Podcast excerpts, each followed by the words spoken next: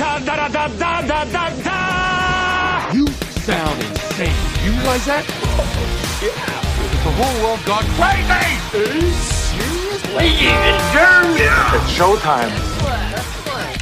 So we are back for yet another discussion about a movie that should have come out a long, long time ago, if at all. That's a that's a good starting point. Yeah, if at all. I just keep wondering to myself and hoping and praying, you know, every night when I say my prayers. Number four on my list of things to pray is Dear God, can we please stop getting sequels that are unnecessary? And uh, so far, it's it's been the theme of 2016. If I was to come up with a theme of this year, it's been unnecessary sequels. Yeah. It, has been quite a beating, and uh, this is no different. Um, Independence Day Resurgence, as it's been dubbed. Sort of ironic. They didn't. Yeah. They didn't go with ID four Forever, which was what it was going to be called. I think That's we so much better. reported that in previous. And they couldn't do Independence Day Retaliation because of the GI Joe movie. So what's kind of like retaliation? Re, Yeah. Res- Just needs to start with an R. Resurgence. Uh, resurgence. Yeah. So it's just one of the many things we'll be discussing tonight. And I'm excited to uh, talk about this because I think the first Emmerich, Er- Emmerich film we've talked on the show. I think, I think you're length. right. I think you're right. I did a solo ep on 2012, but I didn't really. It's going to go in the. It's coming out with my vault later on. Sweet. How about before we talk a bunch of Independence Day, uh, we do a little good old fashioned movie news, rumors, and rumblings. Movie news, Yes! rumors, and rumblings. That's awesome. Let the filibustering begin. So this kind of falls into a mini review slash movie news bit here.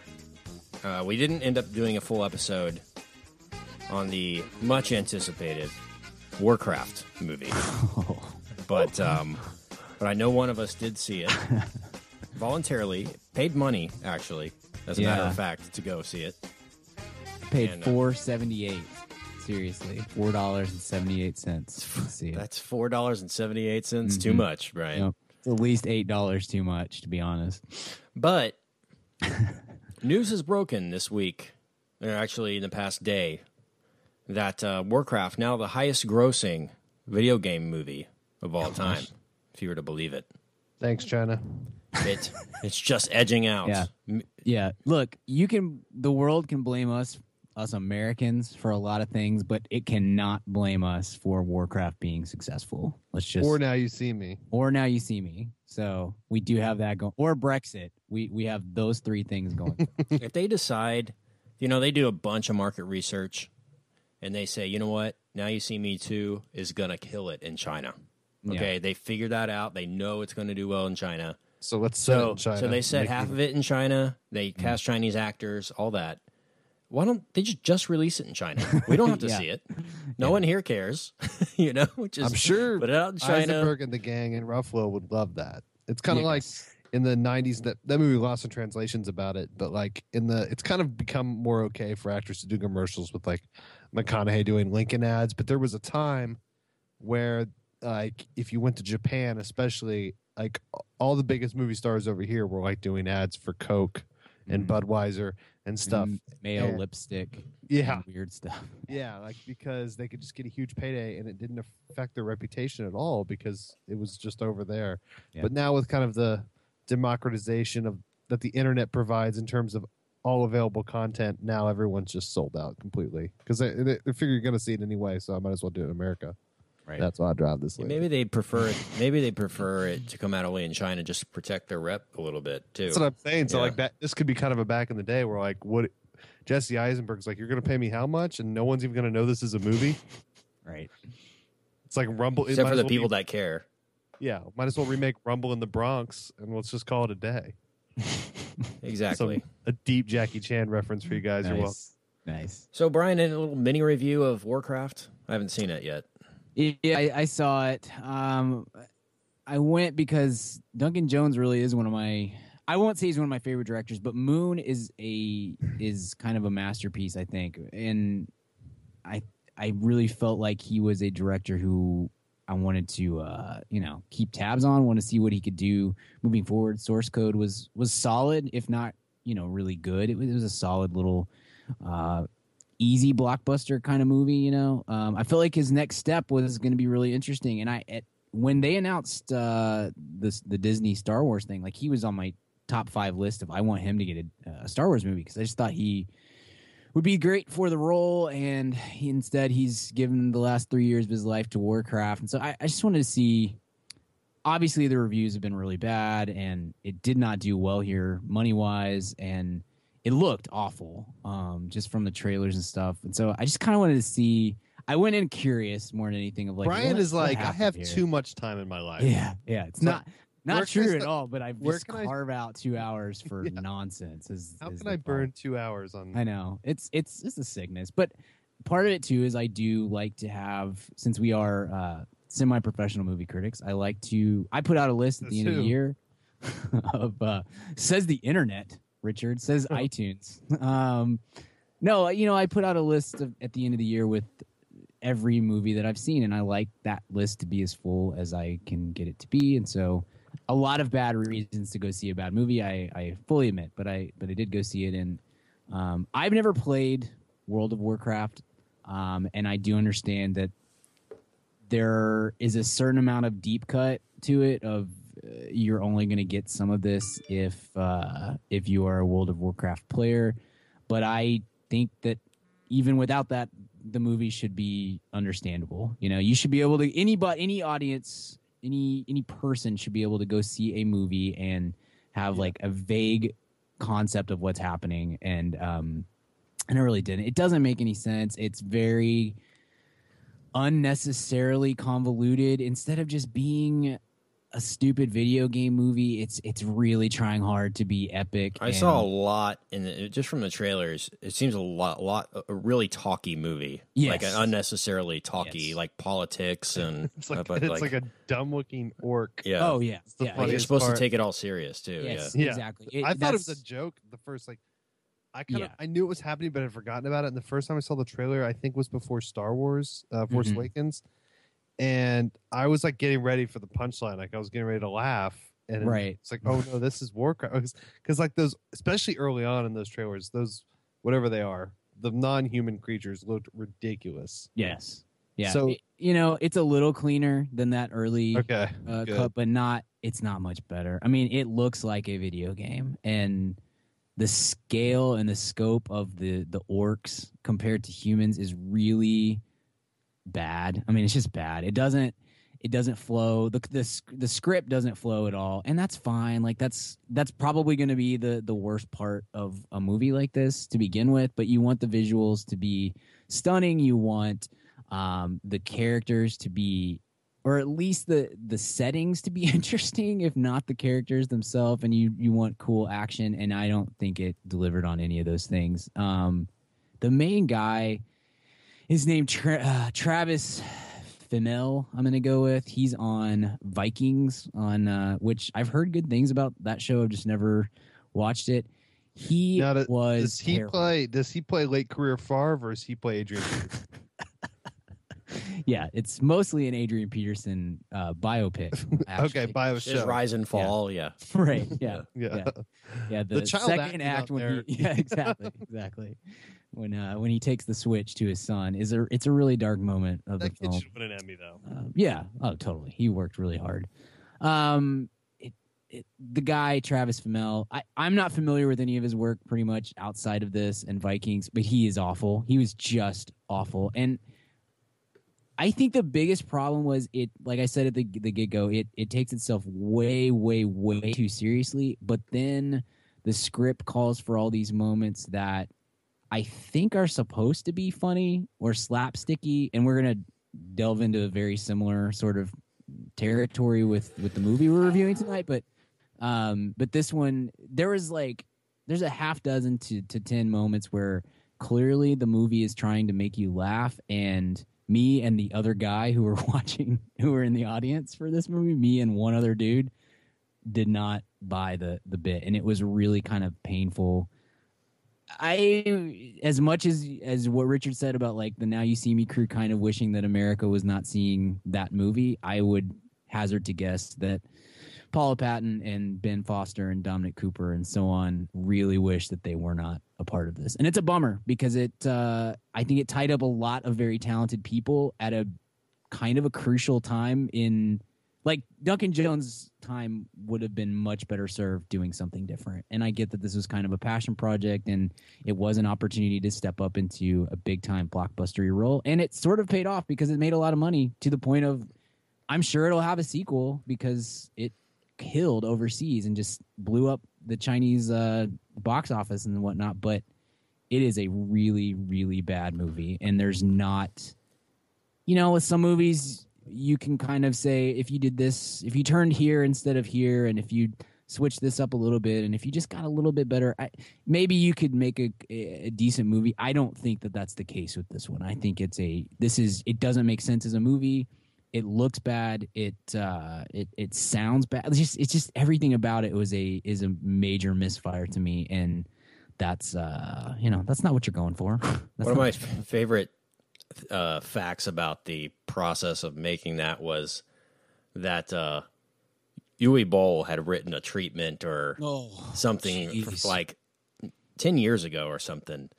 And he brought it to, uh, I guess, Treyarch or whoever it is that does the game and said, you know, here it is. I want to make this movie. And they said, we're not selling the rights and we're not selling them to you, especially to you. like, Yeah. They just, like, you're horrible. like this is, isn't like Warcraft 3 the most Uwe Boll thing ever? Like Yeah. you could see that coming out in 10 years. yeah, definitely, So- absolutely, yeah. I'm just I'm kind of glad that this uh, had an audience though because I would feel bad for Duncan for this to be a huge huge yes. flop and for this to ruin his the the potential of him doing anything decent in the future or giving I- giving the reins on it actually a decent property.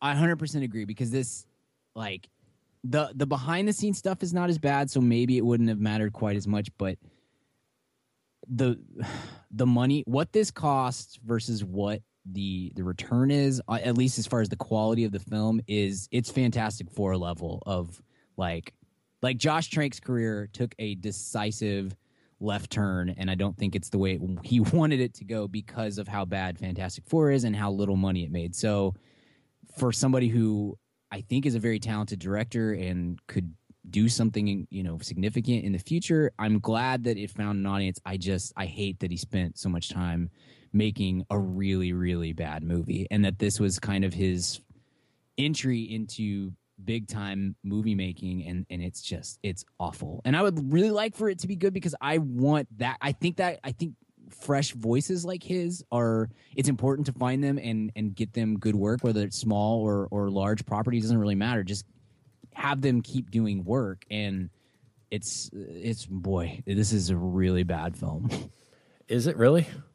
really really bad. So, as far as domestically, I mean, as far as worldwide goes, it ranks number one in video game movies. Jeez. Um, just barely beating Prince of Persia: The Sands of Time. quality fare as well and uh, and the Angry Birds movie is right hot on its trail. I'm not making this up. It's not a joke. Ugh. But uh, Maybe so Ass- maybe Assassin's Creed will be good. that's what I was going to say. we We hope, have that yeah. later this year. Uh, doesn't look good to me. same Looks looks like another video game movie.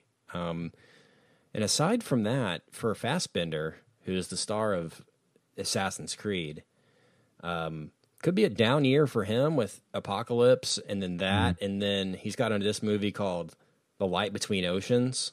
That that's with Alicia Vikander. That looks to be kind of a Nicholas Sparksy kind of romantic movie. It's about uh, he's like a lighthouse keeper, and him and his wife like find I'm a out. baby boy like in a basket. You I'm know, uh, kind of a thing. Yeah.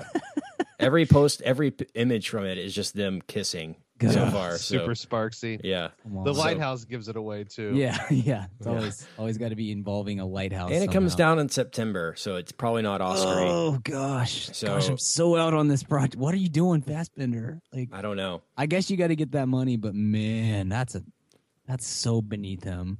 Yeah, he went from last year or the year before. He did Frank, X Men: Days of Future Past, Macbeth, and Steve Jobs all in a row. And those were all strong. And uh, before that, he uh, he had The Counselor, which was a huge flop.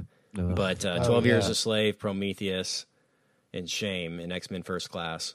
But uh, maybe a little valley for him right now. But Alien Covenant is filming right now the Prometheus sequel, and uh, we shall see how much he's involved with that. But I'm out on video game movies forever, Same. and um, well, maybe till they reboot Mario Brothers with I don't know. That- It is that- weird that they keep going back to the well of video game movies and they're Well, not. for something like Are Warcraft, any of them I mean, good? no, and but now that and now video games are so narrative that like Right. it's already been done. The game is a movie essentially. Right. yeah, you're like right. Big like big video games. Like I play I don't play video games at all, but I played the newest Grand Theft Auto. It's like the first game I've beaten since I was like 10. And it was just a, you know, 57 hour movie. That's all it was. it's hard for With a a really studio, long chase yeah. scenes cuz I'm not very good. If you came to them and said, okay, World of Warcraft, for example, or StarCraft or something, say Mm-hmm. StarCraft has 500 million users, you know, 500 million people in Most the world have downloaded or played StarCraft at one point.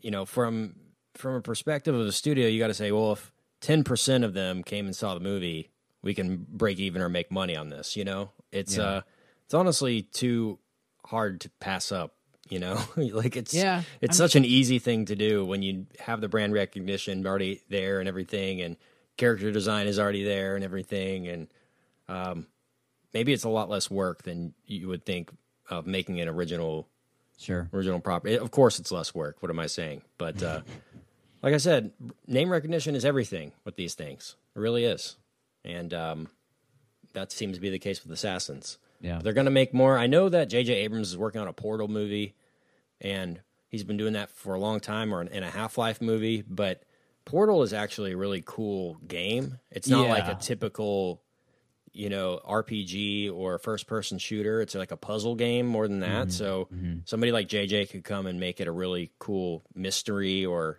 thriller or something like Sure. a sci-fi thriller. I would be actually interested to see what he could do with that. But I'm not convinced that in the right hands these could be fun. Uh, I know Peter Jackson had been circling Halo forever.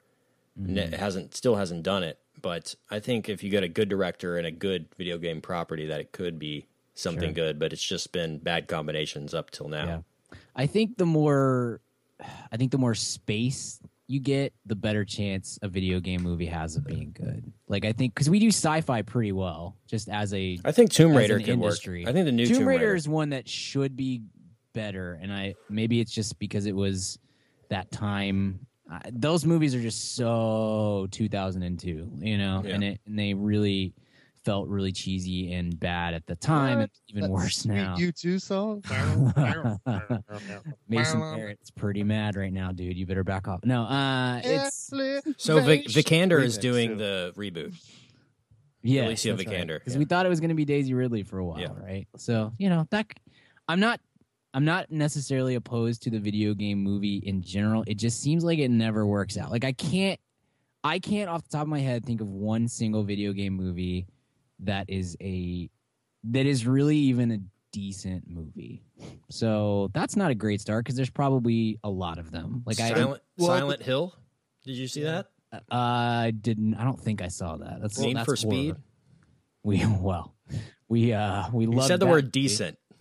I don't think that was What that was like a C. What about Daniel Day Lewis's Earthworm Jim? His most chameleon role yet. he became Earthworm Jim. Jack Black as Crash Bandicoot. You didn't like that? I mean, I can't. I really can't think of the Resident Evil movies. I've seen all of those, and they're all bad. But I've I've seen them. Me Yeah. and Corey Wynn have enjoyed all of them. Yeah, Uh, Max Payne, Hitman, Mortal Kombat, Street Fighter, Doom. These are all terrible. yeah. The Gosh. Mortal Kombat's great. First off. the way that it works in the narration of every character, Scorpion, when they show up on screen, is so funny. They Um, did I- Dead or Alive. Remember that? Uwe Boll did it, and it's like a, it's like volleyball ninja Oh, uh, I don't movie. remember that it at made all. four hundred Gosh. thousand dollars at the U.S. That's Oh, it. It's a good start. What are, are there any more? Like, I, am I forgetting a good comic. I mean, Ratchet uh, and Clank came out this year. Yeah, that did real well. Uh, Pokemon. Those are kind of video game movies. Okay. Really kitty. Um, those are the only ones I see. Silent Hill, like I said, Max Payne, Listeners, if we're if we're missing Final a Fantasy. good video game movie, let us know because I don't think there is one. I don't think so either. And uh, hopefully that changes. But uh, let's see what else we got here for movie news. A couple of Star Wars bits. Um, John Boyega has joined the Pacific Rim sequel Oh and yeah, will star in that. So that could be fun. that's good. That'll be fun. He's he's he can about fit to that blow up. universe well. Yeah, he He's is. about to blow up. I I looked uh, today. I I recommended a book last year called The Circle, that is supposed the the movie the film adaptation is supposed to come out this year. I don't think it's going to because I don't think they've even started shooting yet. So it would be pretty difficult to pull off at this point. So I went and checked because I wanted to know, uh, you know, who they'd added to the cast, and John Boyega is playing a very significant role in that movie, and it could be that could be a, a, a solid hit as well. So he's he's going places, man. As if Star Wars wasn't as enough. if as if that movie wouldn't do it for you. right. Like Yeah. yeah. you, I'm sure Daisy's getting like crazy offers too. Oh, totally. thrown at her. Totally. She's she's booked in solid for a couple for a while at least uh, with Star Wars. We have another bit. Uh, James Earl Jones confirmed to voice Darth Vader in Rogue One, nice. so that Awesome. answers that. It's not the impersonator who does them on the cartoon series and things. It's good. So, assuming Darth Vader will have a big role, um, I haven't heard anything Rogue One wise since the reshoots controversy. So I assume everything's under control. They never moved the release date, so it's still coming out. Yeah. That's good. Seems like it's okay. We can only hope. And uh, only one more thing I wanted to kind of talk about, and this kind of ties into our video game movie talk, guys, and Independence Day resurgence. Um, Finding Dory Jeez. did well again at the box office this past week, and Independence Day Resurgence didn't do as well as it was expected to do. yeah. I'm kind of applauding us for a, a bit. I'm kind of excited about us for a bit. Us, the moviegoer, us, us, the the, the public. Uh, we weren't fooled by this one. It it seems. You know what I mean? Um, This seemed like an obvious cash grab for a lot of uh, reasons, but uh, I saw an article today, and I haven't read it yet. It was titled "Are Movie Audiences Smarter Now?" Um, and I just wanted to get y'all's opinion on that. Do you think they're getting smarter or dumber? The audience, not the studios, not the people putting out, but the audiences themselves. Um, we're not easily swayed anymore. It seems we're, we're getting maybe the Rotten Tomatoes effect is having an effect on it, yeah. but I don't know. Technology helps and like i think just the how do i put this so if uh if 100 million people see movies every weekend let's do a clean number i feel like maybe 10 15 years ago like 98 million of those people were like dumb just go see whatever's out like no critical thought just like loving explosions and things like that which is fine. I probably count myself in that group often. Um but I think now the same 100 million people go see the movies, but like that 2% is now like 9% of people that are like really into, you know, the box office of these things or the, or the Rotten Tomatoes things. Like we have a smarter base of, of those people. So it's hard for something really bad to just totally blow up because of the word of mouth and the internet.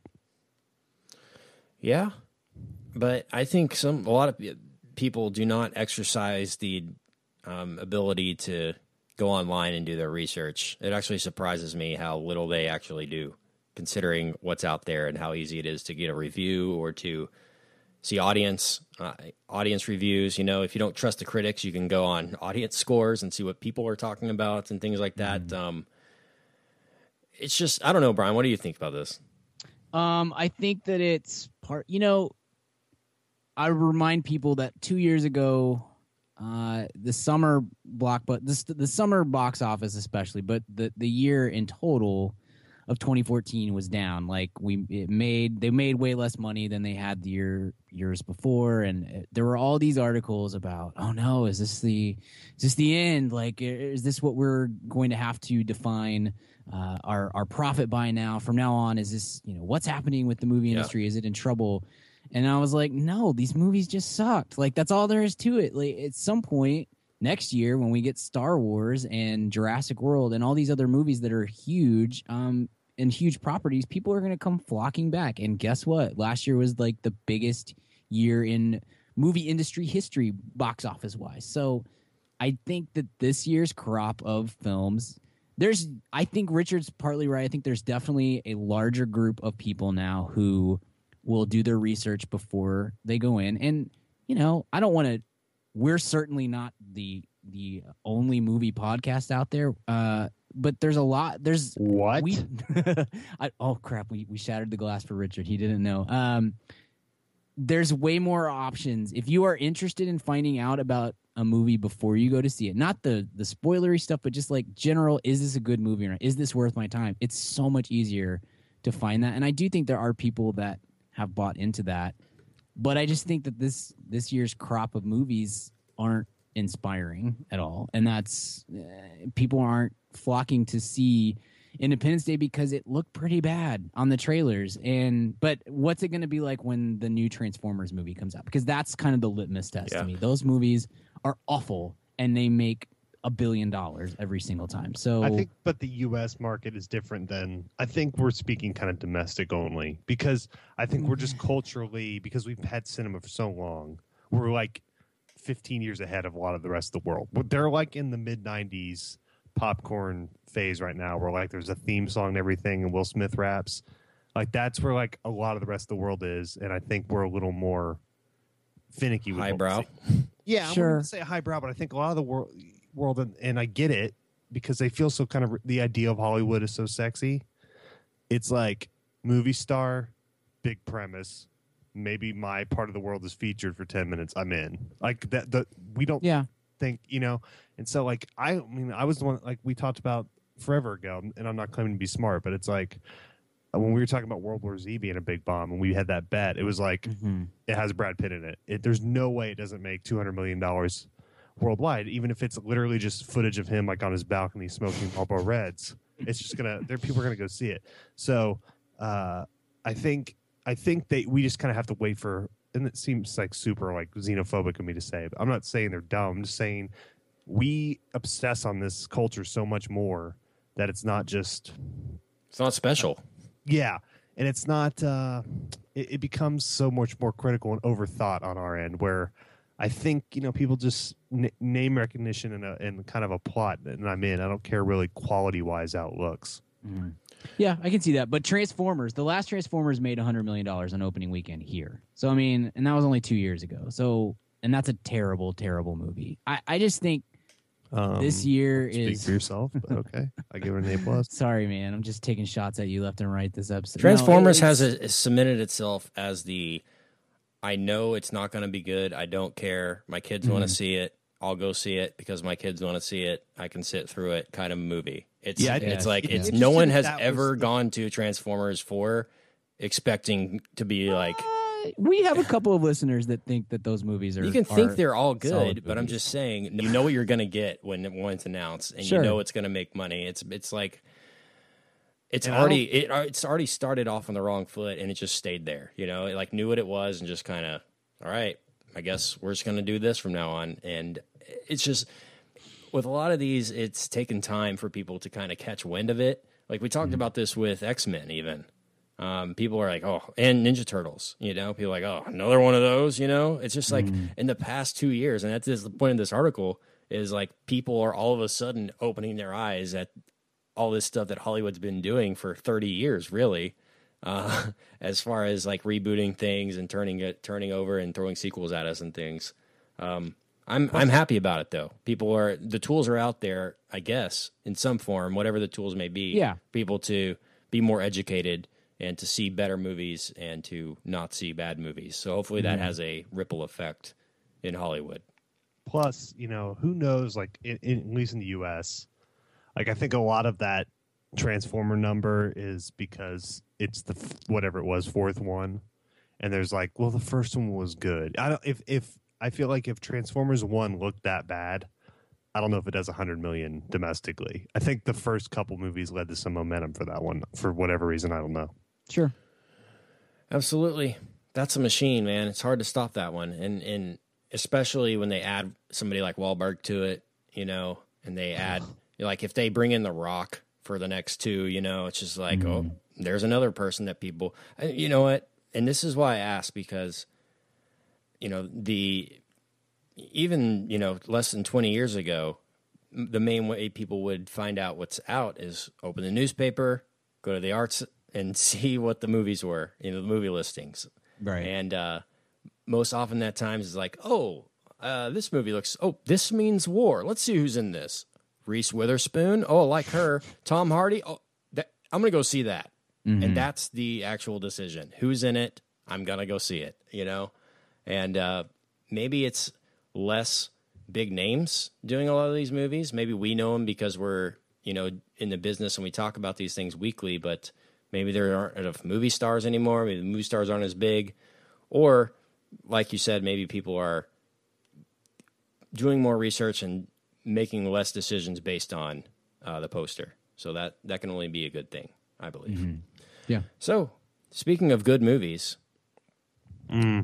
Are we doing a different movie this week? Are we talking about Free State of Jones or Central Intelligence? speaking of or- flops, the uh, Free State of Jones came out this past weekend to seven million. Yeah. Not the Um, best June movie to come out. yeah. Doesn't make any sense as a June movie. Does it make any sense as a movie though? Have we? I don't think it. I think it's a- oh, it's I a- think it's it has a place probably. Yeah, in February Yeah. or, or On January or on. History maybe, Channel yeah. too. Yeah, I mean, I don't think that was a, a bad gamble. Like, I'm a little surprised that it did as poor, or that it's has has been as critically not liked as it was. So Yeah. I I didn't think that that was going to be looking ahead at the year when I saw that on the schedule. I did not mark that down as necessarily a movie that I was super excited about, but I also did not mark it down as like, oh man, that looks awful. Can't I hope that's No, terrible. You know what I mean? Like that's just I feel like that's just one of those movies that uh, doesn't have a great release time, but as a when you're looking at it on paper, you think, well, that should be okay. Yeah, and I guess the McConaissance is officially over, guys. This marks the end. June twenty fourth, twenty sixteen. Yeah, raise the flag. Play the taps. It's actually just a pair of board shorts. On a, on a Yeah, bro. Just got to keep living. All right. Okay, guys, let's move on. Hey, what's up, Mam Fam? Kent here. And yes, if you're hearing from me, you know it's time to talk about Blue Apron. If you haven't tried out Blue Apron by now, what the heck are you even doing? Blue Apron is the number one fresh ingredient and recipe delivery service in the country. They deliver fresh meals straight to your door. All the food is fresh, it's sourced from local farms, and there's no wasted ingredients. I've been a Blue Apron subscriber for a long time now, and they have still, to this day, never let me down. There's tons of variety. Some featured upcoming meals include summer vegetable and egg paninis, soy glazed pork and rice cakes, skillet vegetable chili with cheddar drop biscuits, holy crap, and garlic butter shrimp and corn with green bean salad. So take it from me. Try out Blue Apron now. Go to blueapron.com slash mad. That's blueapron.com slash mad. Get three meals on us for free. Nothing goes better with a movie than dinner. So check out Blue Apron, blueapron.com slash mad. Blue Apron, a better way to cook. Okay, let's talk Independence Day, guys. So we got a lot of requests this past week for throwback episodes. and um, this Independence Day, 1996, was quite near the top of the requests from the from the listeners. And by the way, uh, we're getting together in the next few weeks, recording a bunch of throwbacks. Those will be coming out in July and August, and they'll be spread out over the next uh, couple weeks. So be on the lookout for those. Something to get excited about. But uh, Independence Day was brought up, and uh, I think we should take this opportunity to just talk about the original because we probably won't do a throwback after the fact when we've just spent all this time talking about the sequel. Can we just But- only talk about the original? Like, I don't. I really don't want to talk. I mean, we can. oh We talk about the second one, but it basically is just talking about the original. I have a lot of the same points on a lot of this stuff. Um,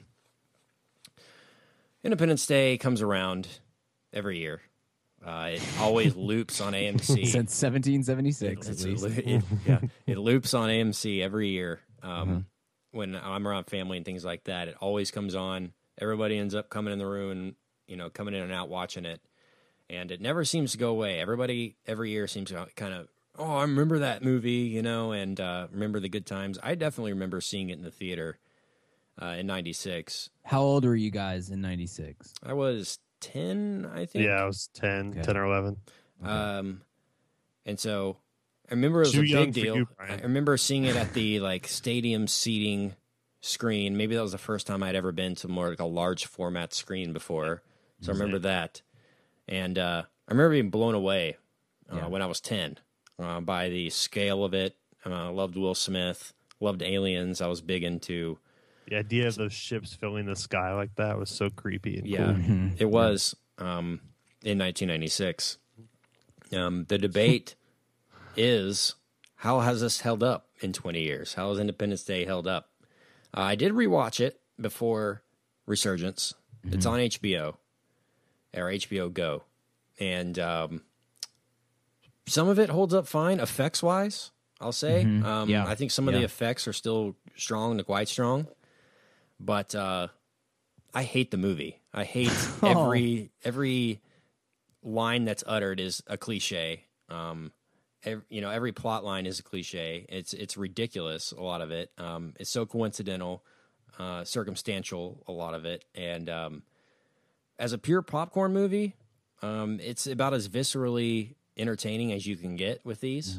I think Steven Spielberg said um, after Independence Day came out, he said it'll be the most imitated movie of all time. And I think that might be the case. You know, with the amount of destruction that it wrought um, in '96, we were blown away as a world, um, quite literally. You know, in the movie and uh, in the in the uh, in the theater. We hadn't seen anything like that CGI. You know, the best CGI we had before that was Jurassic Park, and uh, that did great for you know CGI creatures and landscapes and things, but it didn't have the scale. It was you know it was on an island. It was a secluded island. Didn't have the scale of the world.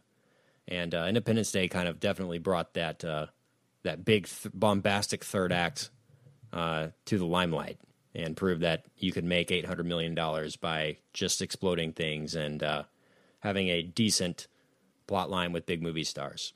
But um, in the 20 years since, I don't think it's held up a lot. I think, uh, of course, the highest grossing movie of 1996, but uh, people have obviously soured on it considering Independence Day Resurgence, $41 million gross uh, opening weekend on a $200 million budget.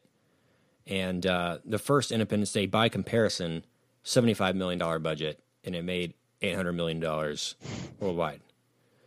So obviously, they needed the freedom and Resurgence to do more effects and more, uh, you know, I guess CGI. Uh, take advantage of modern day CGI, but uh, the first one proved you don't really need all that CGI. All you need is the CGI that was available in '96 to make this movie.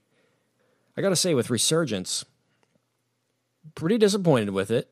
Didn't like it, but uh, I expected this to be just, oh my, oh, I expected to be like completely offended by everything. It was so down the middle, like ugh, the whole time. It wasn't offensively bad, but it wasn't good at all. So it's just kind of exists. It's kind of one of those.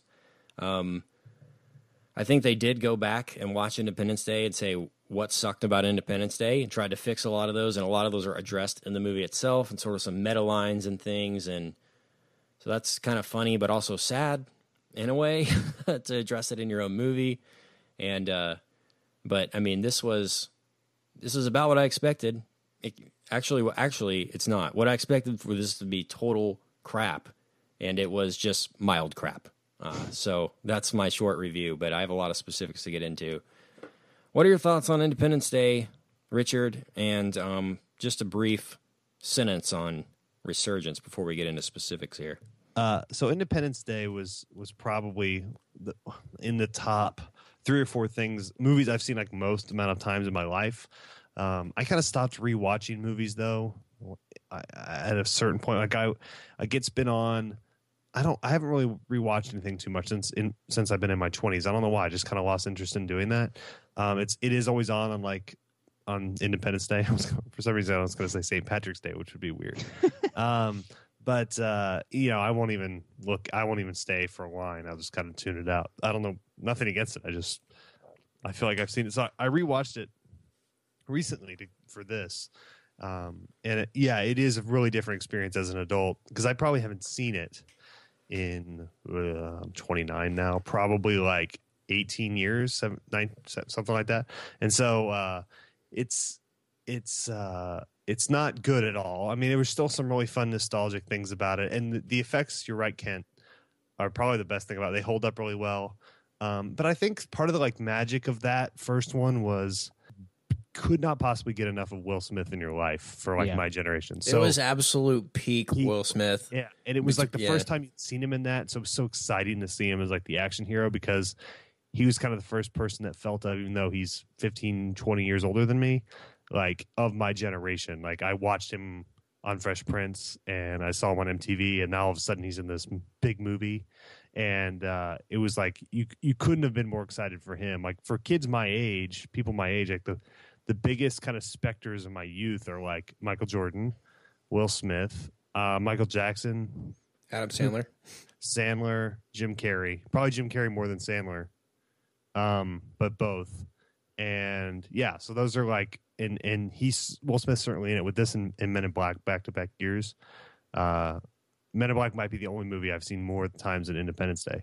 So it was so much caught up in that. So like now that I've seen Will Smith a million times and he hasn't really done anything that interesting in years, like you kind of lose that when you rewatch how how like star making that performance was. Even though I mean he was already a huge star, but just like solidified him as a as a twenty million dollar per picture uh, guy, and that's lost. And then the fact that he's not even in this one really kind of like for some reason like limits the scale of what this is. Just Yeah. feels kind of even though there's big stars in it, it feels like kind of a direct to video, not true sequel without the the number one star of it. Yeah, he turned it down. They wouldn't pay him fifty million dollars, which is what he requested for this for two sequels, which is um, what he ended up doing. Suicide Squad instead. So we'll see how that works out for him. As Did he get that kind of money for Suicide Squad? No, no, I'm sure not. But he would rather take less to do that than he. Yeah.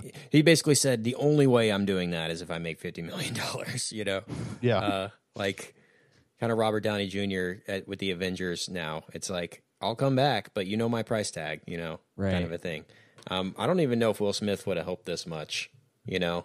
No, I think he there, have, there were a lot of people that probably went to this thinking Will Smith was in it. You know, like I don't know if it's that clear that he wasn't involved from a PR standpoint. I did think kind they of try to keep expect his. him to show up briefly. They show like, him. They show like the the photograph of him like in the trailer. You know, Yeah. like trying to I hint that he could be like show up. Yeah, I was Yeah. hoping that the Randy Quaid scene of this one would be Will Smith riding in at the end. Yeah. You I really got- did. I was like, if you could bet on this in Vegas, like if I could get like plus five hundred odds for that, I would have taken. he comes Like, flying really- on the comes flying in on the alien ship. And he's like, "I told you I'd get me one of these." Yeah, exactly. Yeah, it's just oh the biggest. Uh, Well, just made that movie three times better. Yeah. I mean, people would have freaked out for that. That that scene though, and speaking of nostalgic scenes, Richard, you, you mentioned on the rewatch, it's uh the scene where he chases down the the UFO and it crashes and he goes over and he's talking smack and he does the welcome to Earth thing and yeah. the don't start. and no, that that's what I call a close encounter. He drops like four one liners in one, but that's like- peak Smith right there. It's like the song in Popstar yeah, where he just uh he keeps just doing uh catchphrases the whole time. Um it's basically like Yeah, that exactly exactly but uh independence day the original um it's just one of those things if if roland emmerich didn't make it somebody was going to make that movie. Sure. it, it was going to happen eventually in fact it did happen later that year in mars attacks. It's like the same what if aliens invade? It's like a it's a 1950s version of it or a tim burton's version of it but it's the same thing. And um it's almost it just goes to show like the story with Independence Day is they like wrote the screenplay on a Friday, went to the studio on the Saturday, got it greenlit, and on Monday they were in pre-production. Like it was that fast to turn around. Like oh, this like within four lines of the screenplay they greenlit it type of thing. You know, Wow. it's almost like it almost proves a point that's like concept is always bigger than substance, and this is almost the uh, the total proof of that. You know, like the, the year later when Men in Black came out, like that was the first time that everyone was like, "Wow, this summer movie was good." You know, like it was funny and I actually enjoyed myself and I want to see more of it. You know, like before that, it was Batman and Robin and Godzilla and this and just bad crap, you know, summer crap, you know, Mario Brothers movies and just ugh, you know, M- the good movies in the 90s always came out in Oscar season. You know, you feel like it was like cult comedies like Black Sheep or Dumb and Dumber or, you know, the Pulp Fictions or the Forrest Gumps of the world. Very few 90s blockbusters outside of Jurassic Park you still talk about in a positive light act- in uh, in that sense. But uh, Independence Day so down the middle for me. Um, now, even then it was, but now even more so. Um, I still have nostalgia for it, a nostalgic value for it, um, but um, don't think it's something that deserves a sequel or multiple sequels, and especially 20 years later. This should have been 2004 uh, or something when we're talking about this coming out, not uh, 2016. Um, but I'm excited for Con Air 2 next year, guys. I don't know about you guys. I'm pumped for The So Rock too, pumped. starring The Rock. The Rock. starring The Rock. How, how's that not happened? it will eventually. But Brian, any thoughts on Independence Day in general, or the Yeah, general I'm gonna the sequel. go. You know what? Independence Day to me, that's one of the uh, probably three or five most memorable theater experiences I've ever had. I, I remember. I mean, I was 13 when it came out. Broadway, I s- right? Yes, exactly. Version. when the alien sings and holds Yeah. up his mask, it's just it's beautiful. Um, I sat front row. My whole family. We had this big family reunion during that week, and uh, so we all, all, all the kids, we all went together. And when the, when the aliens, when uh, Data from Star Trek is opening the, when it pops open? Yeah, yeah. Not even when it comes to life, but when it pops open, my brother, who I guess was probably nine at the time, like flipped out and he just he jumped out of his seat and screamed and ran all the way up the aisle and out the theater and and somebody had to go get him. And, and it was just such a funny I never let him forget about that moment. And it, anyway the the entire film experience like that's one of the that's one of the few theater experiences from from the 90s where I can remember exactly what theater I went to and what time of day it was and who I went with and all that sort of thing. It was just such a Where'd you see it at? uh Northeast Mall pre rave so it was oh, like Tilt. old school theater you know The um Tilt Theater. It was the General yes. Cinema, I believe it was. uh-huh yeah yeah next to the tilt yeah Yep. so that was it was such a cool moment um i would never make the argument that independence day is a is a good movie but i do think it is so fun i rewatched it a couple of days ago and you you guys are totally right like the lines are ridiculous and it's so convenient and cheesy just like just the fact that Jeff Goldblum can plug in his Mac basically into an alien computer and it, it just works fine. They had a Just floppy totally- drive. Just had a floppy drive and it's good to go. The fact Um, that Jeff Goldblum is a cable repairman Yeah, and yeah. he But does he's a, yeah, he's a genius. He's a genius. He's just not living up to his potential.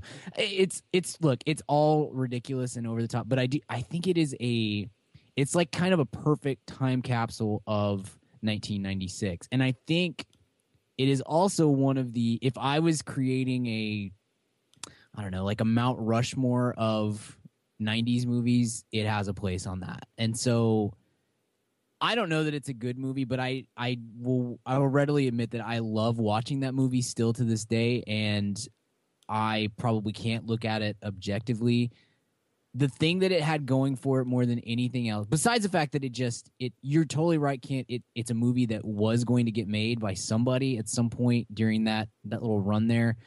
Um, but I think it just has the right has the right star, and that Will Smith becoming a, a movie star right in front of our eyes was such he was so charismatic back then, and it just Um, he had this kind of he had a an attitude about him, but also sort of a, a- like a little bit of wholesomeness. So he was acceptable to everybody, and that was it was such a huge thing when he was on screen. And you're just you just know I, at 13, I just know I'm like this guy's the biggest movie star of all time, you know. And it was just so cool to see him come to life uh, for really for the for the first time, at least in that kind of level.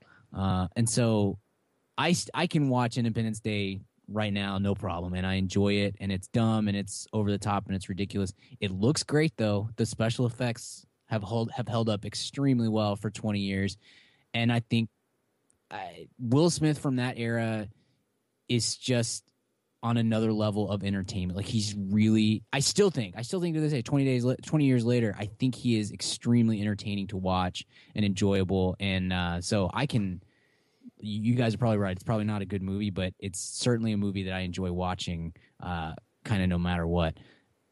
That said, it does not need a sequel. It certainly doesn't need a sequel 20 years later. And it certainly, certainly doesn't need a sequel 20 years later without Will Smith. And so I think Will Smith probably covers up a multitude of sins in that first movie. And Jeff Goldblum, too. Goldblum uh, might have been the perfect kind of muse, I guess, or, or the straight man for, for Will Smith to work off of in a way at that time.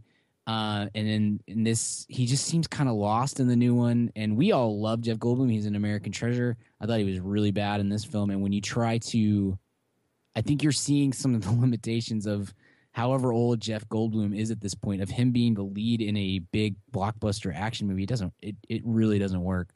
I hate this movie. Kent you said you thought it was a uh, not that bad, but not offensively bad.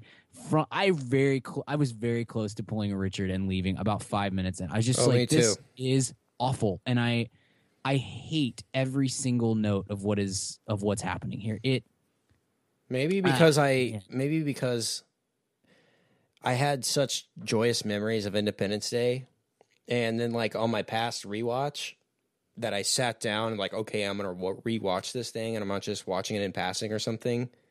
I started to hate it a lot, and uh, so the fact that I hated this, it's just more of the same. That's what I'm saying. It wasn't yeah, like I didn't but I- increase my hate. It was just Sure. like I still hate this. You know, Well, it's I'm not any better. They didn't do. They didn't like if they're rebooting this, it's worse than the original. It's not definitely not better. Yeah. if Oh my probably gosh. worse. Well, I, I'm coming at it from the perspective of yes, the first one is probably really dumb and cheesy, but I I love that movie. And we I love it because of we love it because of the. We remember what Will Smith was like in his peak. We remember what it was like to see effects like that for the first time. You know what I mean? Yeah, Um, I, I told there's a nostalgia attached to it, but I also think that movie is fun and fun translates over a long period of time. It ages well. If you're just if your movie's stupid and dumb and over the top, but it's fun and it does so in the right manner, which Yep. is not to take itself too seriously, then it I think it you know, it doesn't hold up for you guys, it's totally fine. I it holds up pretty well for me. And but all I expected, all I expected from Independence Day because I put up on my Twitter like like I hate I hate hate hate this movie and I had a couple of different people respond like did you really expect much? No.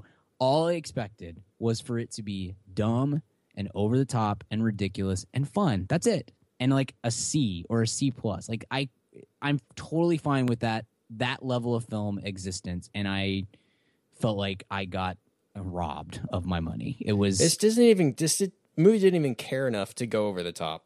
You know, No. that's what Yes. offended me. It Yes. was like we're not even going Transformers level. We're just going to give you Dinobots. Like at least Yes. they just try to outdo themselves it, with ever. This is the most by the book blockbuster lame. We've seen this a thousand times.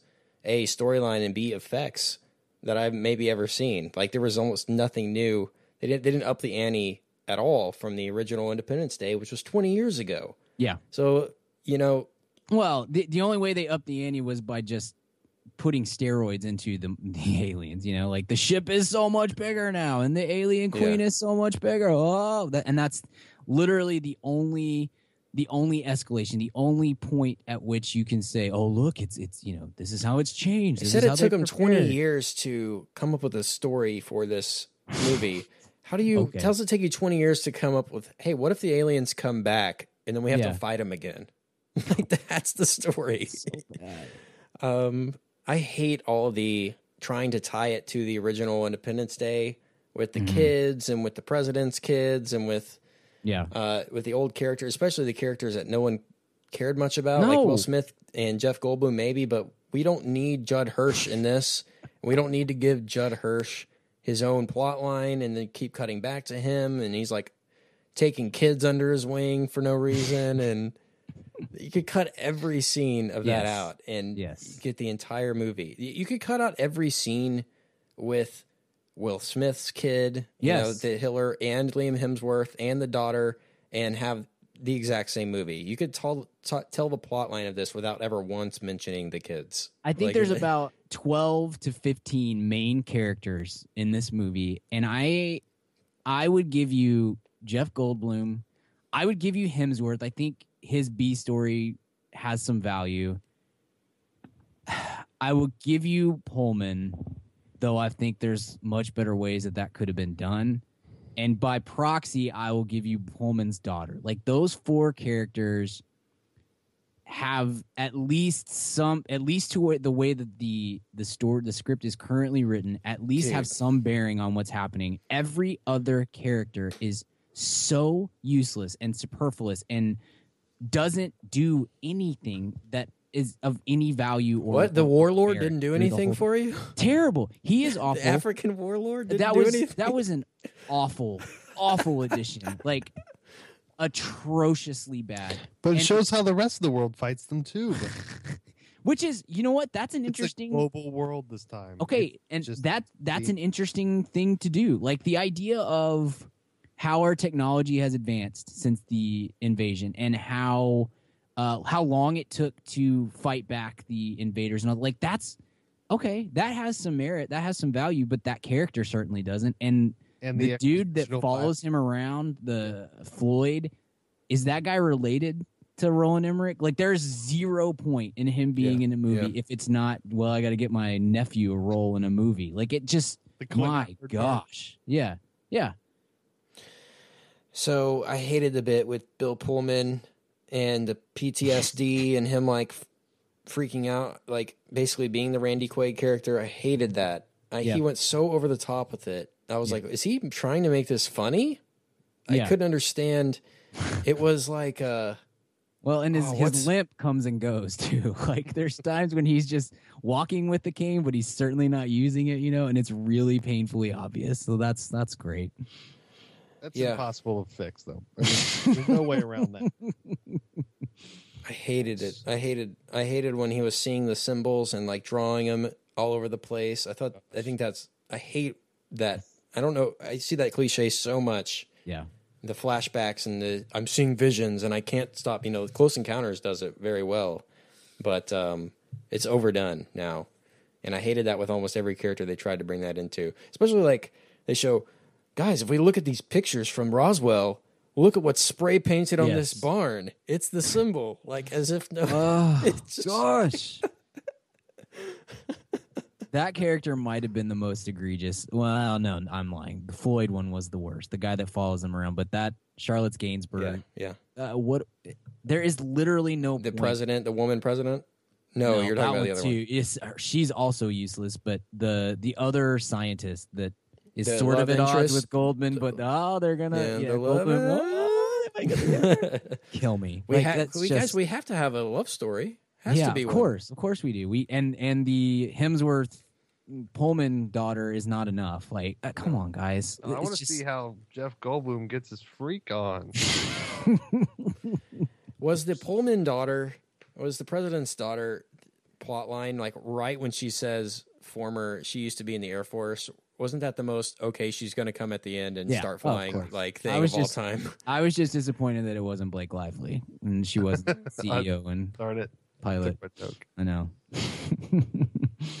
yeah, that was I, this entire thing the the whole way, um, and that's part of why five minutes and I was like, I think I might leave because I felt like I could have at that moment, like you could have stopped the movie, passed around a sheet of paper, and say, okay, write down the exact order of what's going to happen here, and I I would have gotten it right. You know, and The, uh, okay, if you do that, that is that's okay as long as I am having fun while watching the ridiculous inevitability unfold, and that there's nothing in this movie that forces you to say this is fun and get on board. You know. yeah, the exposition is awfully It's written so too. bad, It's like, it's so hey, constant. remember when you and I were together in the War of 1996 and we both defeated the yes. aliens?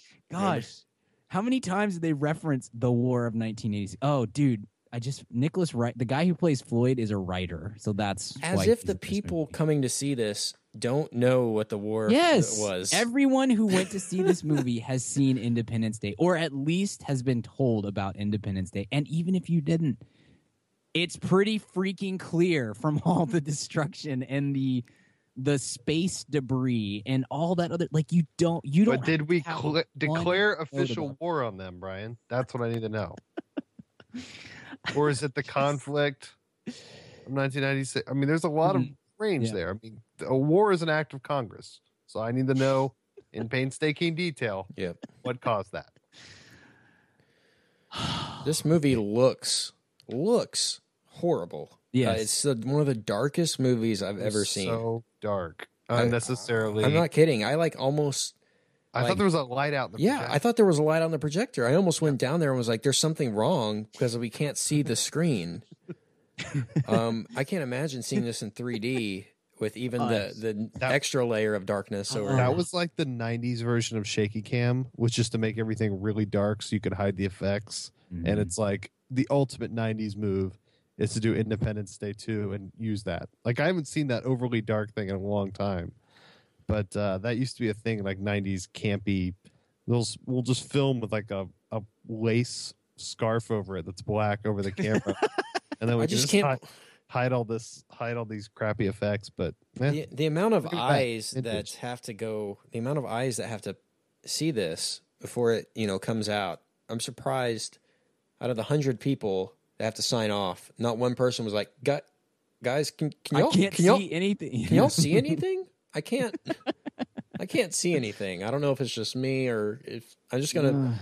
might be something we need to address before we ship this thing out. But uh, wow, I, I I wrote that the top of my notes. Can't see anything. The very top because that was the theme of the movie for me. Couldn't see it. Um, would have helped if I could have seen it. But um, No, Other than- maybe not. Maybe not. I thought Might the the moon attack scene where they like shoot down the ship that they don't know if it's good or bad, and then yeah, and we have to have this debate about it, so you know that's going to come back later. yeah. I mean, come on.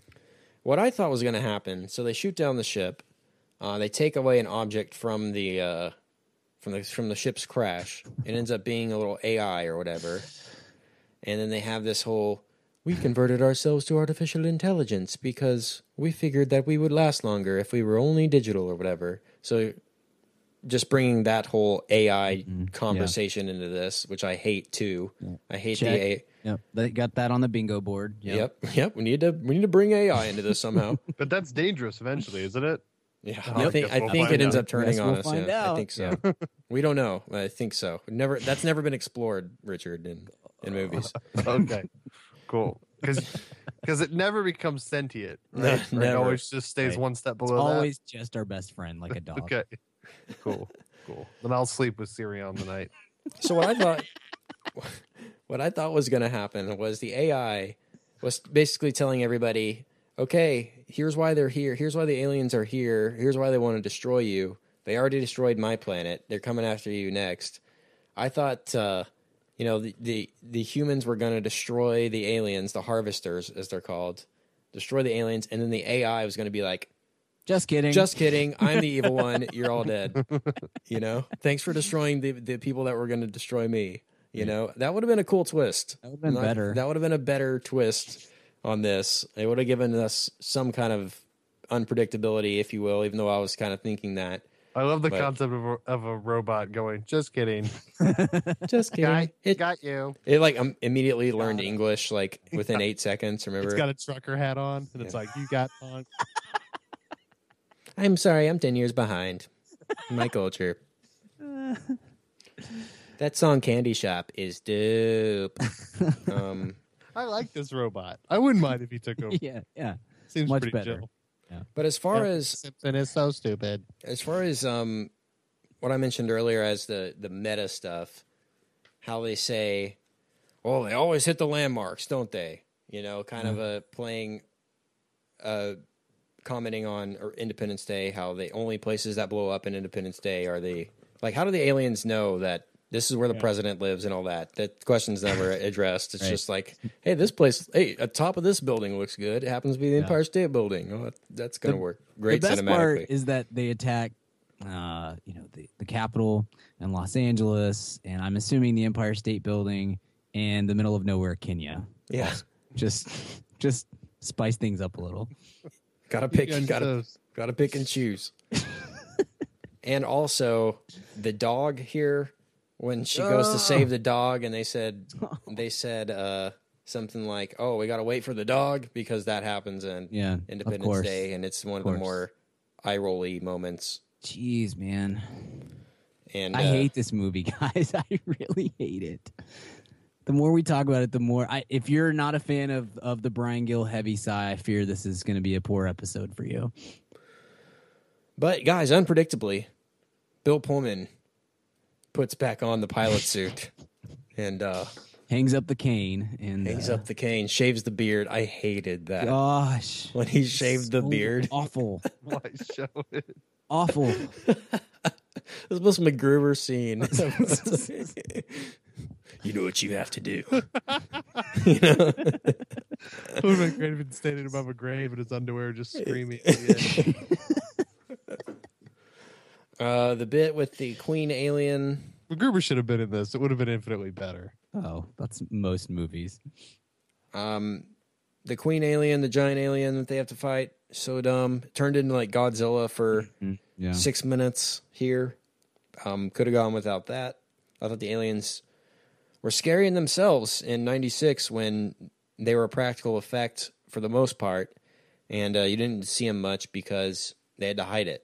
Um, and here they kind of Yeah. took advantage a little too much of the CGI, see a little too much of the aliens, and it takes away the scariness. Yeah, much less scary and and really awkward too to see them carrying big guns. Like it just it Yeah. took away from that sort of terrifying aspect as well. I, like, I love how "Oh." they give you flashes of it in the first one, and the Yeah. fact that you know when Will Smith downs the thing, he walks over to it and there's smoke, and then the head pops out and he punches Mm-hmm. it down back immediately, and you see like a half a second of an alien, but you know it was scary looking. You know, like oh, what was Yeah. that? You know, Yeah. Mm-hmm. and it does that fairly well uh, in the beginning, uh, in the first movie.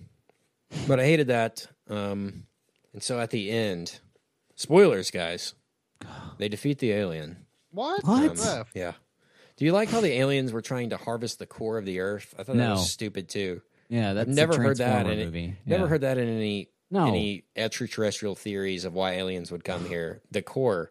I've heard gold. I've heard that they could use gold. I've heard, you know, carbon. They could take our carbon, but I didn't know the, the molten core. The, actually, the molten metal is what they were coming for for some reason.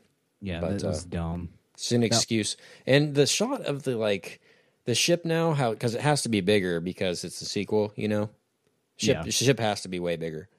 So the big Three ship, miles. yeah, the, the ship comes miles. down and it's like hugging the earth, like from the shot from you know what I mean. It looks Yeah. like there's a it's wearing a hat. I'm like, there's no way, even if it gets destroyed, like the, the atmosphere's gone. There's no atmosphere left. Um, I just didn't see like even if they destroy them, how their Earth in itself Yeah. wasn't Well, destroyed because of the ship. An easy two billion people died as it's landing. So right, right.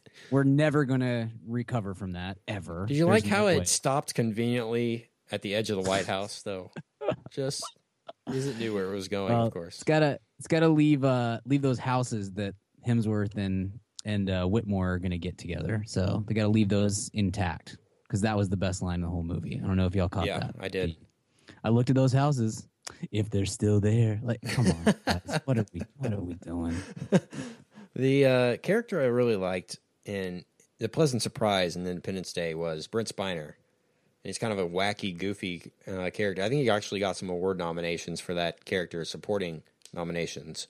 But They bring him back here, mistakenly making me main character, like the most important person most important whole person. thing.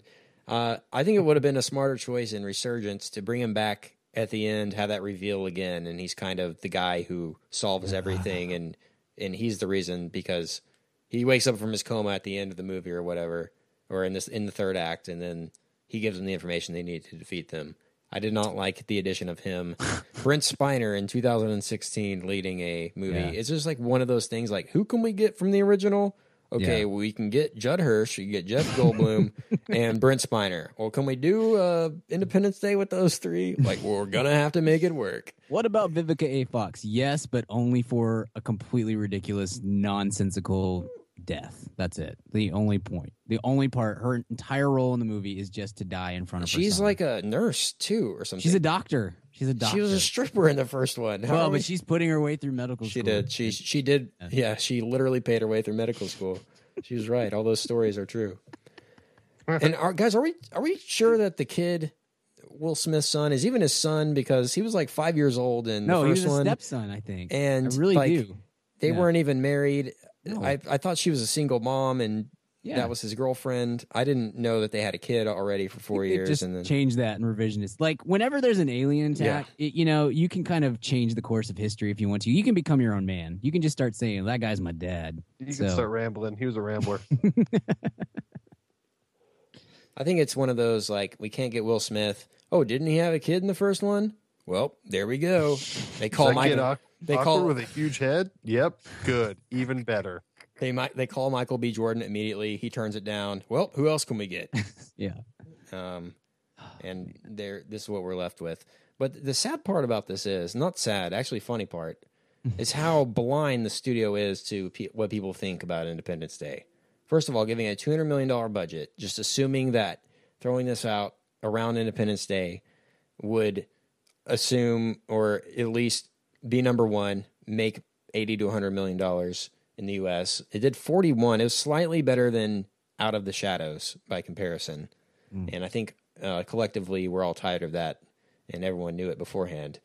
But uh, they they actually said have said that they are setting this up to be their Star Wars.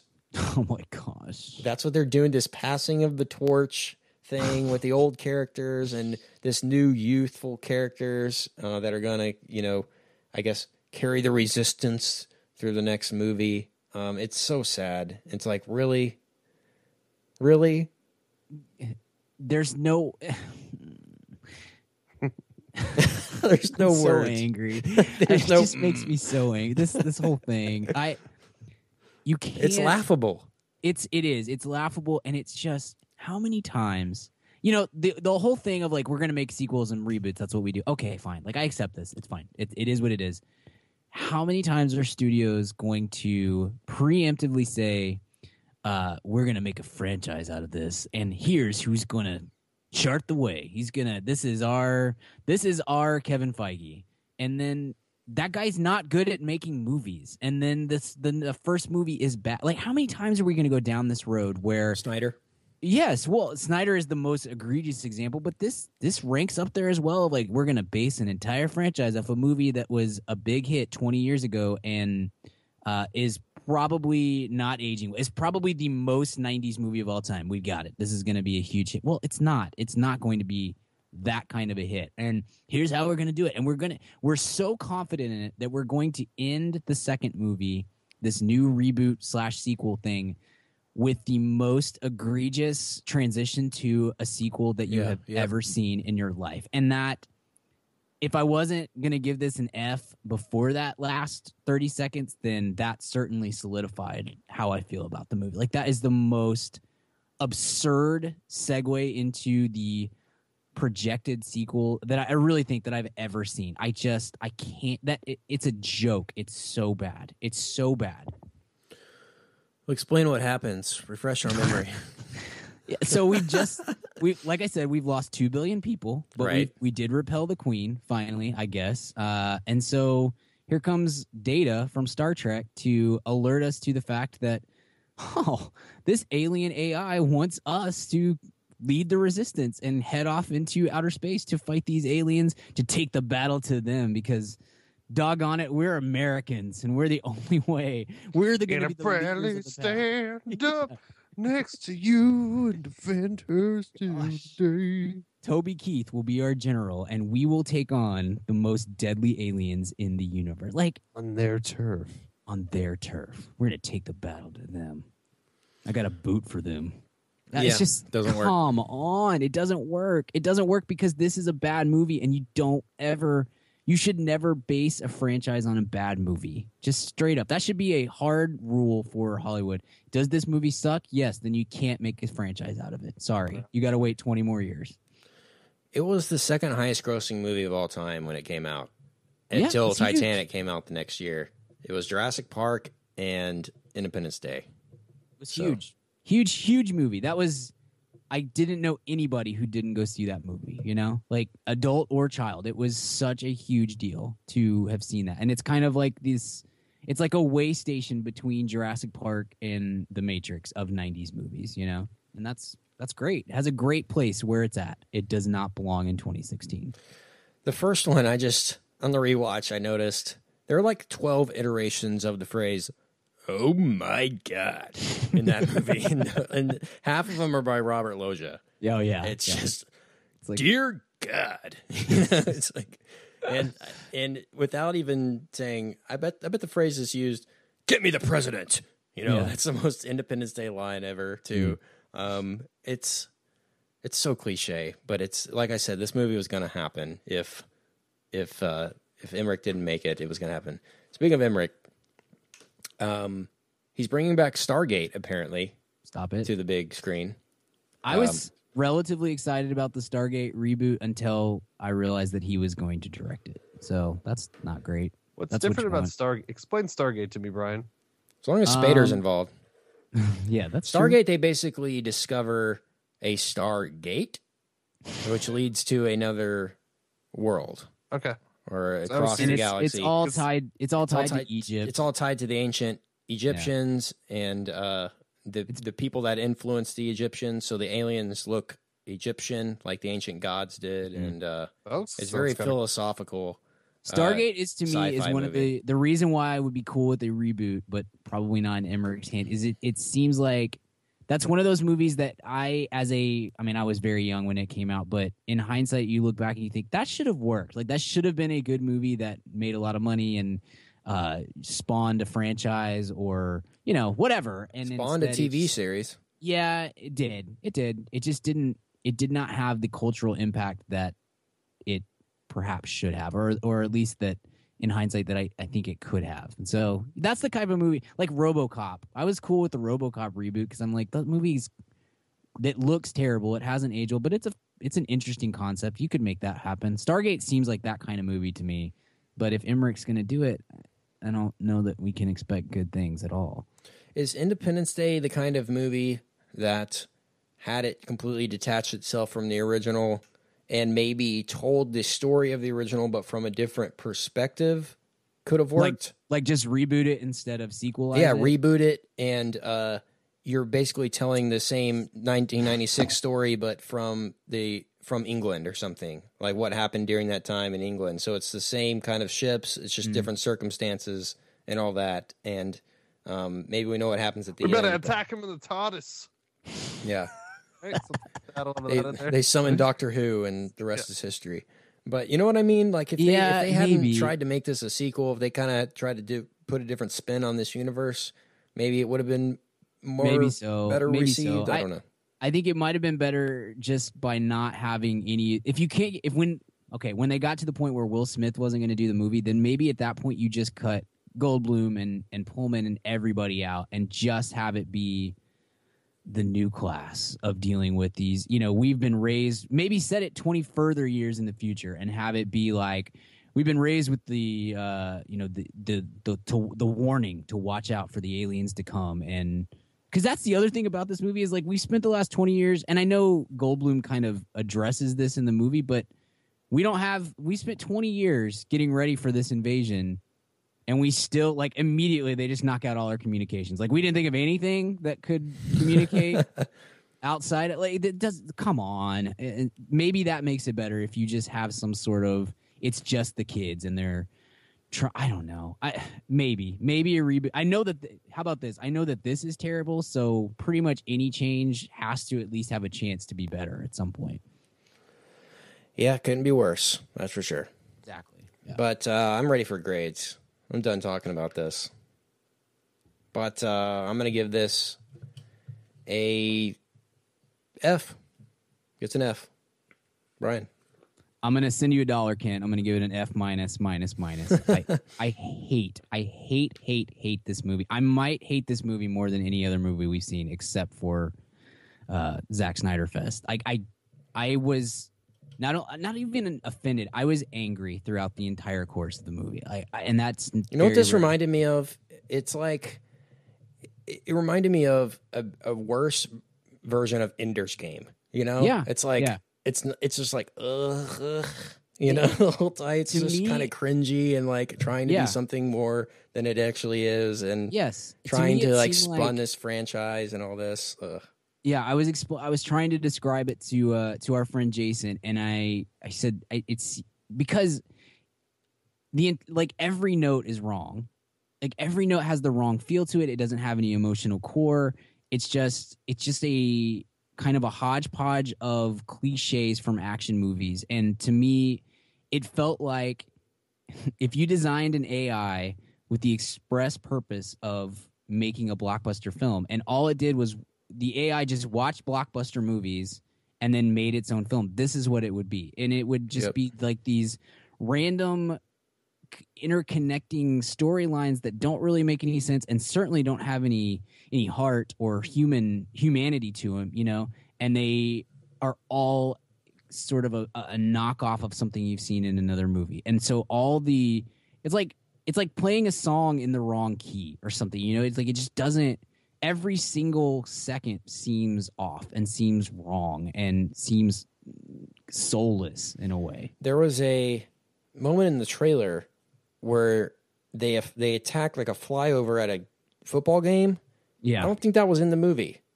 I don't think it was in the movie. And it's kind of a weird. I was like, I remember saying on the show after seeing the trailer, I was like, there's a 100% chance that that's the coolest part of the movie is when they're mm-hmm. like, the aliens first come back or whatever. And that's how we find out. I don't think that shot was in here at all. I know they're out there like the graduation, the Air Force graduation and all that, but I was waiting for it then. I don't think it came. I think there was a, a bigger reveal. So that was kind of jarring too. I didn't even get the uh, money shot from the trailer in yeah. this. Don't know why. Richard, what's your grade? I'm gonna go D minus, Okay. just because it's been a lot of bad vibes lately between, um, you know, now you see me and stuff. I'm just trying to be trying to be a more positive person. What did you like more, Brian? Now you see me too, or this? That's like the opposite of Sophie's choice. I I think I hate this more than Okay, so we'll put you down for liking now you see me too. Okay, yeah. Good. Thanks. Like, compared to this, right? Compared to Put this, the- you like yeah, put that on my tombstone, please. So, Liked. like- now you see me too. And then asterisk in comparison to Independence Day Return. Yeah, just put the chiseler to work. Yeah. Footnote. A lot of letters, but I think it'd be worth it. I think it'd be worth the price. All right. Uh, And then don't bury my body. Just bury MacGruber's clothes. Just in case. just in case. All right, that's enough uh, Independence Day talk for one lifetime, I think. yeah, forever. Hey, man, fam, question for you. Do you own a small business or are you a boss? Are you looking to hire awesome people, but you just can't find somebody to fill that role? Well, let me tell you about ziprecruiter.com. With ZipRecruiter, you can post your job to 100 plus job sites all with one click. In fact, over 80% of jobs posted on ZipRecruiter get a qualified candidate in just 24 hours. Find out today why ZipRecruiter has been used by businesses of all sizes to find the most qualified job candidates with immediate results. That's why ZipRecruiter is different. Unlike other job sites, ZipRecruiter doesn't depend on candidates finding you. It finds them. Right now, you can post your jobs for free on ZipRecruiter by going to ziprecruiter.com slash mad. That's ziprecruiter.com slash mad. One more time, try it for free. Go to ziprecruiter.com slash mad. Thanks to ZipRecruiter for supporting this episode of the Mad About Movies podcast. Let's uh, hit a recommend, guys. Weekly recommends. Brian, what are you going to recommend this week? I am going to recommend a show, well, sort of a series, I guess, that we may end up doing an episode on. I know you guys have been pushing that, so I'm hoping I'm going to get completely caught up. I watched the first two episodes of the OJ 30 for 30. I recommended it last week. Can't I know. recommend. Well, I, that's the only thing that I that I have in, ingested this week. You've broken the number one rule of weekly I know. Sorry. It's okay. Uh, I love it. It's it's incredible, and it is uh, exactly what I wanted from the series. Because as interesting as OJ is to me, I'm so much more interested in everything surrounding OJ in a lot of ways, and so these first two episodes. I mean, that first episode, OJ is barely barely in the entire feature. It's just about. Uh, the culture of the era that he grew up in and that Awesome he came to stardom in. It's so good. It's I can't wait to. told uh, OJ. I gotta talk about this. He's my favorite character. Yeah. by far. Yeah, that I done was. Uh, said, you can't be doing that, man. All right. It's like I wanted a documentary just about this. yeah, yeah. There, that's exactly. What, there was two or three different dudes that they interviewed that I was like, let's get a thirty for thirty on that guy. The uh, Bakewell, what's his name? That is Yeah. that his, like The I want to know. Yeah, every- I want to know everything there is to know about that guy. Uh, so Nothing about him fits. Yes.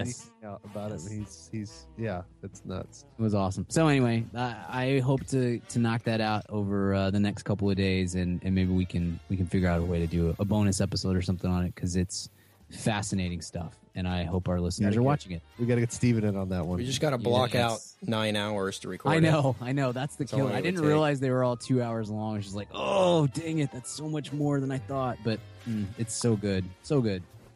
I think I did it in one sitting. I'm not even kidding. Nice. It was. I at least watched number one one day, and then I think the next day I watched two through five all in one sitting. Nice. And it is episode four and five are just holy crap. You know, it brings a lot of stuff to light, and it's a lot to talk about. So hopefully we get a chance to talk about it on the show sometime. Richard, what are you going to recommend? Yeah, I'm going to recommend. I don't do this too often because I'm I'm wildly competitive. But there's a, a new podcast uh, that Panoply, Panoply, whatever, however you say it, has out, which is the Slate uh, podcast network. Uh, Malcolm Gladwell's Revisionist History. It's uh, little pieces of micro history, about 40 minutes each, that he kind of like little Gladwell articles in in uh, audio form, and uh, with some cool. The, the interviews are actually he doesn't just recite them like you get to listen to the interviews live and then he kind of intersects with some monologue and stuff like that. It's really good and really interesting. The first two um, are about uh, the first one's about uh, like a this kind of forgotten artist and how our biases work. Um, whenever we accept something and the second one's about a little story in the vietnam war but I, I think both of you guys would really like it and uh, i think a lot of our listeners would too it's a good it's one of those that uh, is pretty entertaining but you know makes you feel a little smarter when you're done which is good nice. That is always good. I'm gonna recommend a movie that just hit Netflix. It's uh, a must. Do-Over? It's a must see for any. Yeah, it is the Do Over, starring Adam Sandler. It's a must see. and the spade It is uh, the Bridge on the River Kwai, mm, classic starring Oh, Alec man. Guinness Good call. and William Holden. Yeah. And uh, I'm surprised Netflix got this. I'm surprised uh, they actually put this on Netflix, um, the studio that owns the rights to it. But nonetheless, they did, and it's a must see for anyone who considers themselves a movie aficionado or um, someone who likes great movies because this is among the greatest ever. It's a World War II movie. It's about uh, prison camps and things, and it's uh, it's some of the best acting and uh, Oh, yeah. directing you'll ever see. So check it think- out. The Gu- I think Guinness got the Got the Oscar. for that. Yeah. and that's an incredible. That would be a that's a top three war movie of all time for me. That's an awesome recommend. But It's like it three hours, so- 1996 The War of '96, I think it's the actual proper I term. I prefer the documentary, but sure. Yeah, I can't wait for the Ken Burns War of '96 documentary. It's gonna be. It's gonna shed a lot of light on David Levinson's rise from cable repairman to. I want I want to know more about Harry Connick Jr.'s character. If we're being honest, I hope there's I a couldn't- episode on. I couldn't believe they killed the most joyous one. I mean, I did not see that coming. He was so excited to go to Gosh. war, and then he died. I could not, could not believe it. It was, ugh, I, I, uh, Independence Day might make me more angry than this, but uh, let's move Harry, on. Harry Connick Jr. Yeah. might be an AT one of these days. He is. you know He's he's on my greatness. list. He's He's the- greatness. He's got he's the smoothest. He'll be our smoothest mem- member. Okay. Well, where can we find you online, Brian? You can find me on the Twitter at bgill12. You can find my writing at madaboutmoviespodcast.com and on the Mad About Movies podcast newsletter, which will go out next week. So make sure you find the link on our website, sign up for it, get on that. I've got, we've all got a piece, I think, coming this uh, this month. Should be a lot of fun. Richard. Yeah, you can find me on Twitter at Richard Barden or at richardbarden.com or the Mad About Movies podcast newsletter as well. Kent, where can I find you? Find me on Twitter at Kent Garrison and find our show online at madaboutmoviespodcast.com. Subscribe on iTunes.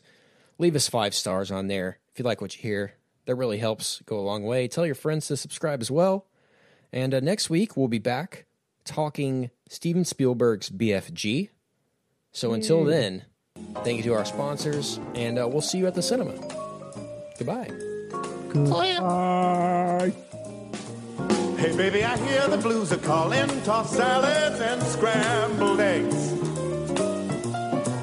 And maybe I seem a bit confused. Yeah, maybe, but I got you pegged. but I don't know what to do with those tossed salads and scrambled eggs. Calling again. Scrambled eggs all over my face.